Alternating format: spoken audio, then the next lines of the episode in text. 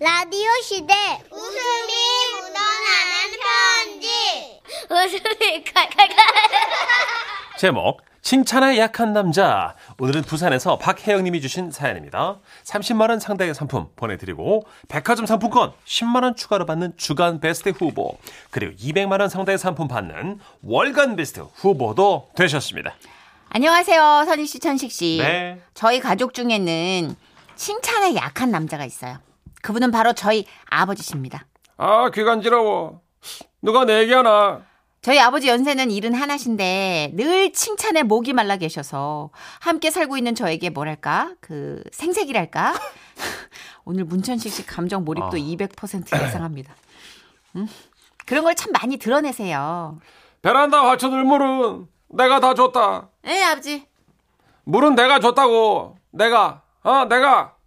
여기서부터 저기까지 한 번에 다 줬어, 내가. 네 알겠어요. 어, 이렇게나 무거운 조리개를 들고 여기부터 저기까지 전부 내가 줬어. 알았어요. 사람이 물을 줬는데 칭찬 안 하냐? 매사 이런 식인 거예요. 일곱 살 아이도 아니시고 일흔 살 넘은 어른이 이러시니까 가끔 저는 좀 당황스러울 때가 있다는 거죠. 그러던 어느 날이었어요. 제 친구와 유치원생 딸이 집에 놀러 왔습니다. 그런데 요 꼬마가 저희 아버지한테 인사를 안 하고 그냥 트리번 트리번 하고 있더라고요. 그래서 제 친구가 당황해가지고 딸애한테 말했어요. 딸, 너 왜 할아버지한테 인사 안 드려? 할아버지한테 얼른 인사드려. 할아버지? 그래, 윤서가. 할아버지를 보면 인사를 해야지. 할아버지 없잖아요 삼촌만 있구만 뭐? 삼촌. 네 삼촌이잖아요 야, 이게 가능하다고요? 이야, 그러면 말이야. 이 삼촌이 몇 살로 보이냐? 아, 아 다른 할아버지도 어. 머리 하얀데 삼촌은 머리가 까맣고 어. 피부는 하얗고 그러니까 50살 50살? 아! 아버지 진짜 숨 넘어가시겠다. 아주 센스가 있는 어린이야. 좋아. 그날 아버지는 기분이 너무 좋으셔서 말씀하셨어요. 저 오늘 말이야. 얘 먹고 싶다는 거 다 시켜줘라. 예? 피자 그런 거 다 시켜. 저렇게 똑똑하니 큰 인물이 될 거야. 아, 참. 날더러 50살 삼촌이라고. 아유, 우리 아버지 많이 많이 행복하시네. 계속해서 오래도록 아버지 방에서는 웃음소리가 흘러나왔습니다. 그 이후부터 아버지에게 이 어떤 동안 부심이라는 게 생겼어요. 그래서 알- 아파트 엘리베이터에서 주민들을 만나시면 아빠는 안녕하세요라는 인사 대신 이렇게 물으셨죠. 아이고, 내가 몇 살로 보여요? 아, 예? 예. 아, 어, 글쎄요. 힌트 드릴까? 아, 예, 예, 예. 내가 보기보다 나이가 많아요. 아, 예, 그러세요. 그러니까 맞춰봐요. 그러자 그 이웃은 아무 생각도 없이 그냥 솔직한 대답을 하셨겠죠? 맞춰보시라니까. 어, 한 70세 정도? 뭐요? 아니세요? 맞소! 예? 맞다고! 아니 화를 내세요. 맞춰서 기분 퍽이나 좋겠어. 아 참나. 딸, 나 시장 안 간다. 아빠, 갑자기 시장에 안 간다 그러면 어떡해요? 나이 70 먹고 시장 안 가서 뭐하냐? 안 간다. 저 죄송한데 제가 뭘 잘못했나요? 아 얼른 다시 5층 눌러. 내가 도안인데 말이야. 나이를 딱 맞춰버리고. 이게 도대체 어느 나라 법도야? 그렇게 말도 안 되는 얘기를 혼자 중얼중얼거리시다가 결국엔 그날 시장 대신 미용실로 가셔가지고 더 진하게 머리를 염색하셨어요. 그리고 올해 초 하루는 아버지가 아주 신나는 얼굴로 손님을 데리고 오셨더라고요. 들어오세요, 들어와요. 아유, 예, 뭐 이렇게까지. 딸, 이분 식사 못 하셨대. 불고기 얼려놓은 거 있잖아. 그걸 좀 굽자. 아, 네. 근데 누구신지. 아 이분으로 말할 것 같으면 아주 현안이 깊은 분이다. 얘기를 들어봤더니 그날 아버지가 집에 오시는 길에 화물차 기사님인 그분과 접촉 사고가 난 거예요. 아 이런 아 그렇게 갑자기 끼어들면 어떡해 여봐요 여기는 실선이잖아 끼어들면 안 되는 데라고 아, 그러게 안전거리를 두고 움직였어야지. 뭐요? 운전 똑바로 하라고. 아 근데 이 양반이 듣자 듣자 하니까 자꾸 어디서 반말이야 당신은 어른 공경하는 마음도 없어 뭔 소리를 하는 거야? 그거 딱 봐도 나보다 어리구만. 확. 어? 뭐라고? 다시 한번 말해볼까 아니, 딱 봐도 나보다 어리구만. 어리다고? 따! 나이를 원. 자, 그래서 두 분은 서로 주민등록증을 비교했는데 그 결과 아버지는 52년생, 그 화물차 기사님은 60년생이었답니다. 아유 이거 아유 어, 이거 진짜 죄송하심 죄송합니다. 아이고. 이 너무 어려 보이셔가지고 제가 예. 그냥 반말이 툭 나왔네요. 아이고 예. 아니에요 아니에요. 동안이 내 잘못이지 뭐. 아이 저 자수리할 때 연락을 주시면요 제가 보험 처리를 아니야 해- 아니야. 예? 됐어요. 내 차는 내가 수리하지.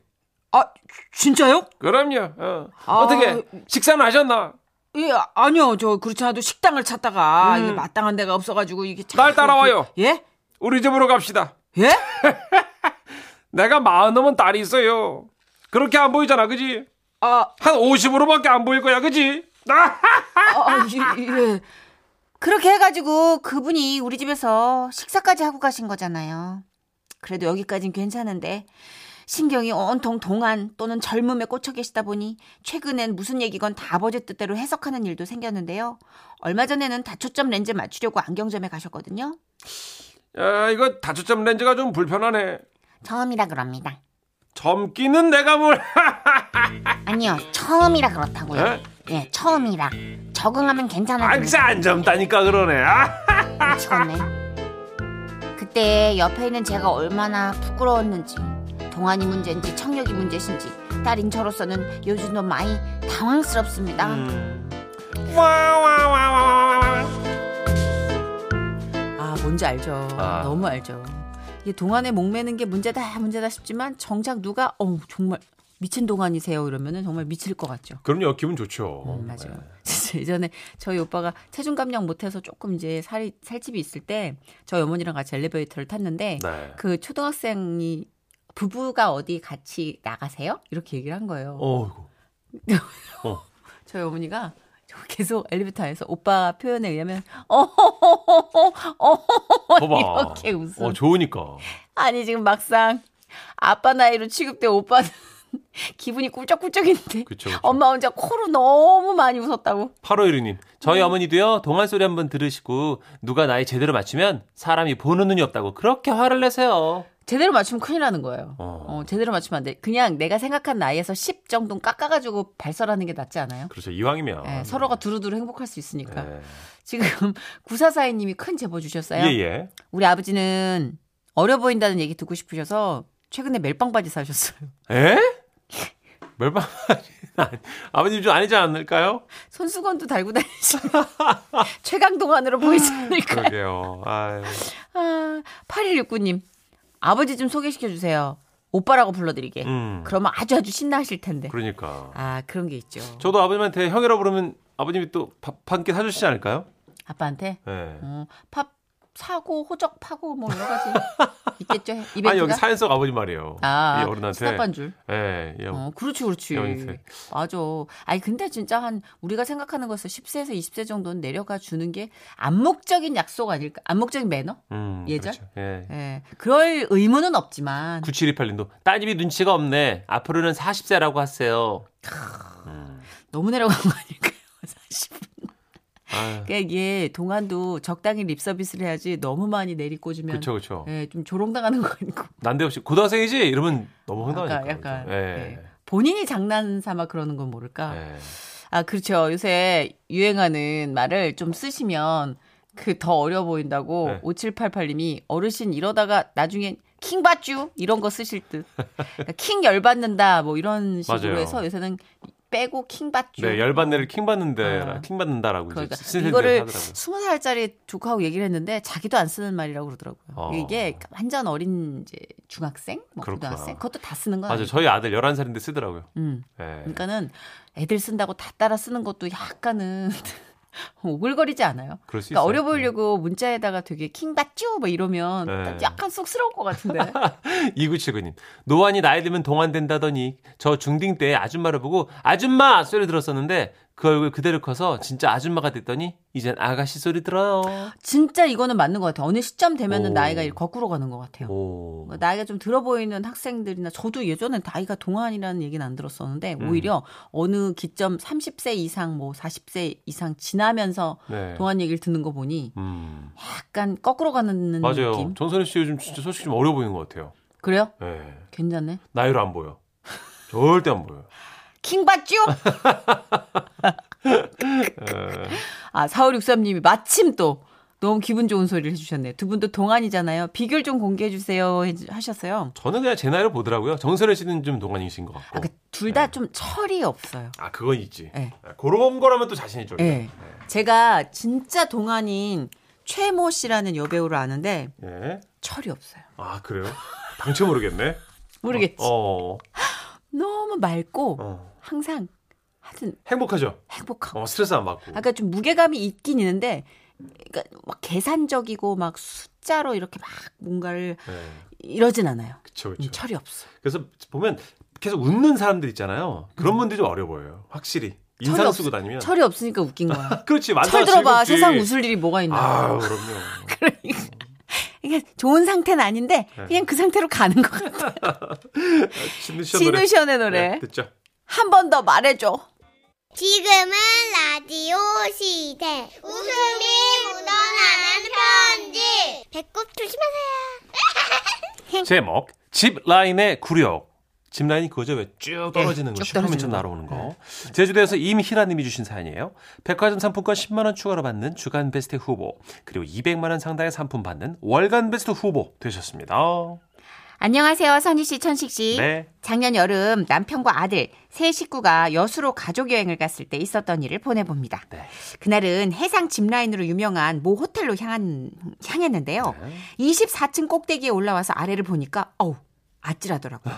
이거 약간 유격 훈련 받는 그런 느낌 나지 않아요? 그렇겠죠. 음. 예. 남편하고 아들은 빨리 타고 싶어서 들떠 있었죠.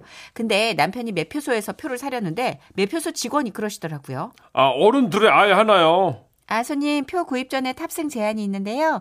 130cm 이하의 어린이는 안 되고요. 그리고 몸무게 제한은 기상 상황이나 해수면 높이에 따라서 매일 아. 바뀝니다. 에? 오늘 탑승 제한 몸무게는 밖에 써 있습니다. 확인해 주세요. 어딨지? 아, 아, 여기 있네. 아, 현재 100km까지 탑승 가능합니다. 100kg? 어, 어, 난 된다. 나는 99kg니까. 이럴 줄 알고 꾸준히 몸매 관리를 했지. 평소에는 해수면에 따라서 85kg도 못하는 경우가 있는데 그날은 그래도 행운이었어요. 오.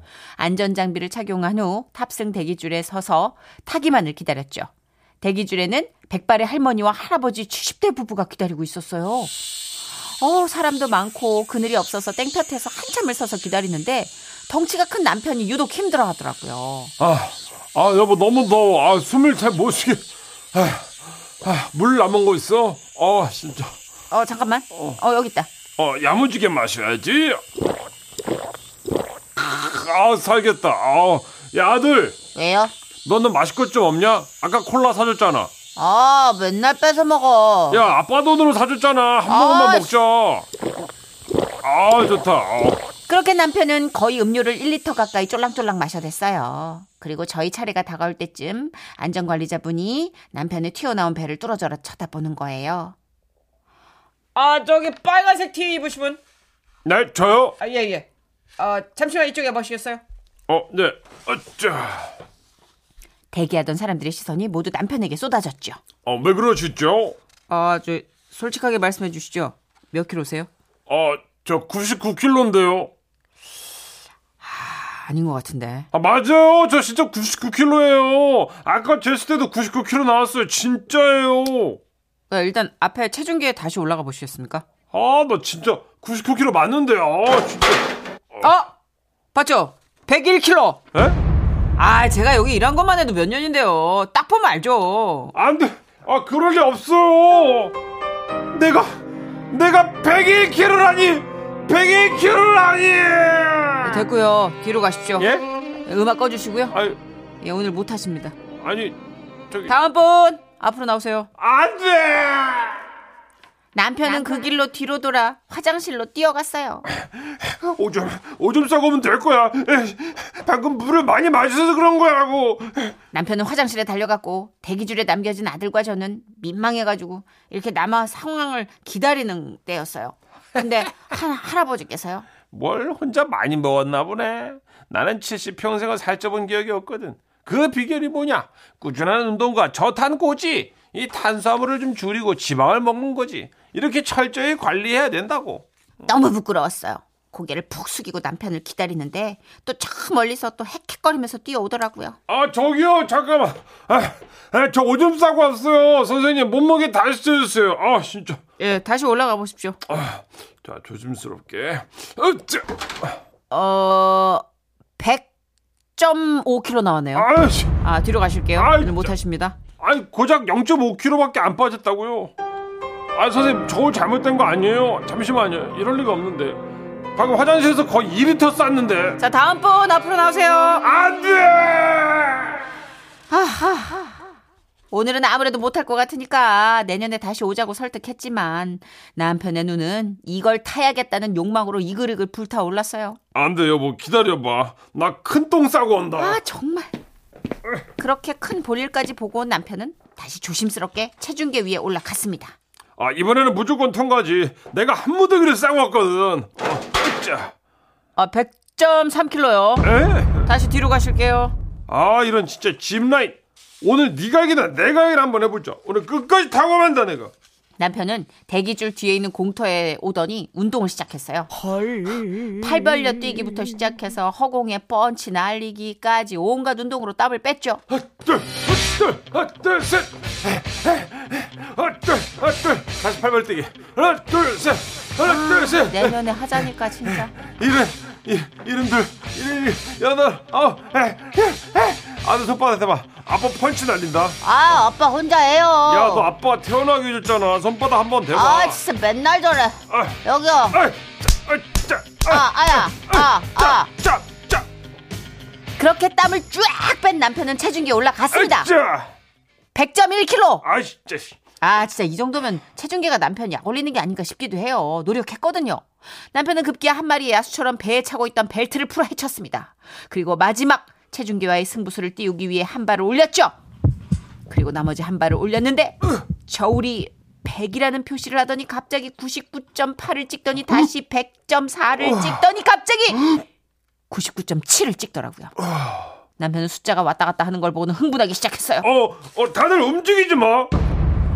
매포에서 앞에 있던 사람들까지 일순간 행동을 멈추고 덩달아 조용해졌습니다.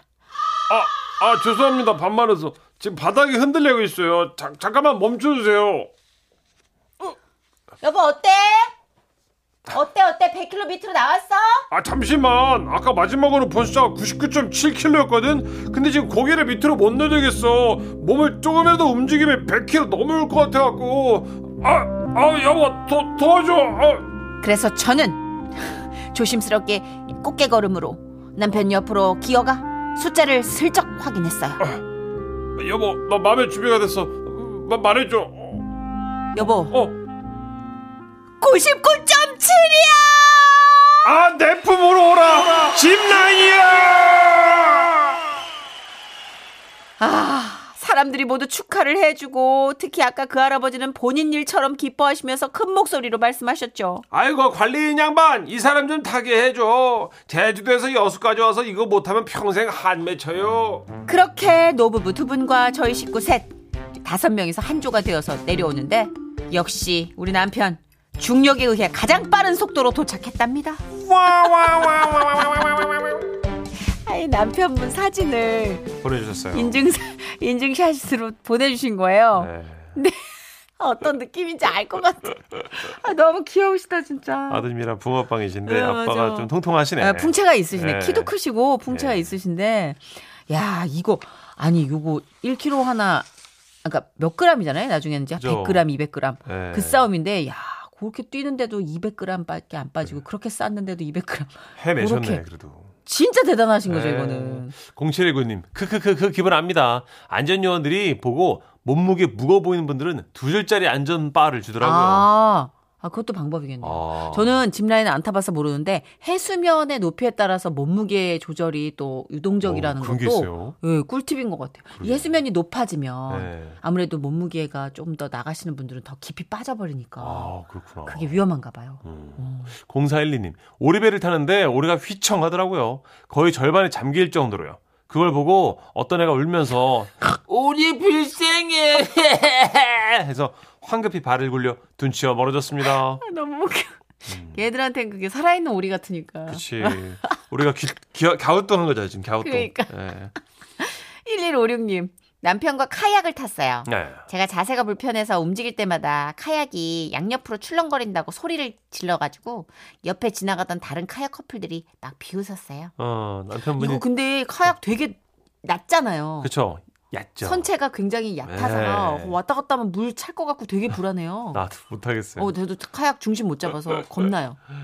아, 어쨌든 많은 걸 타시네요. 그러게요. 그 생각보다 정말 여러분 인생 멋지게 살고 계시는 것 같아요. 즐겨야죠. 한 번뿐 인생인데.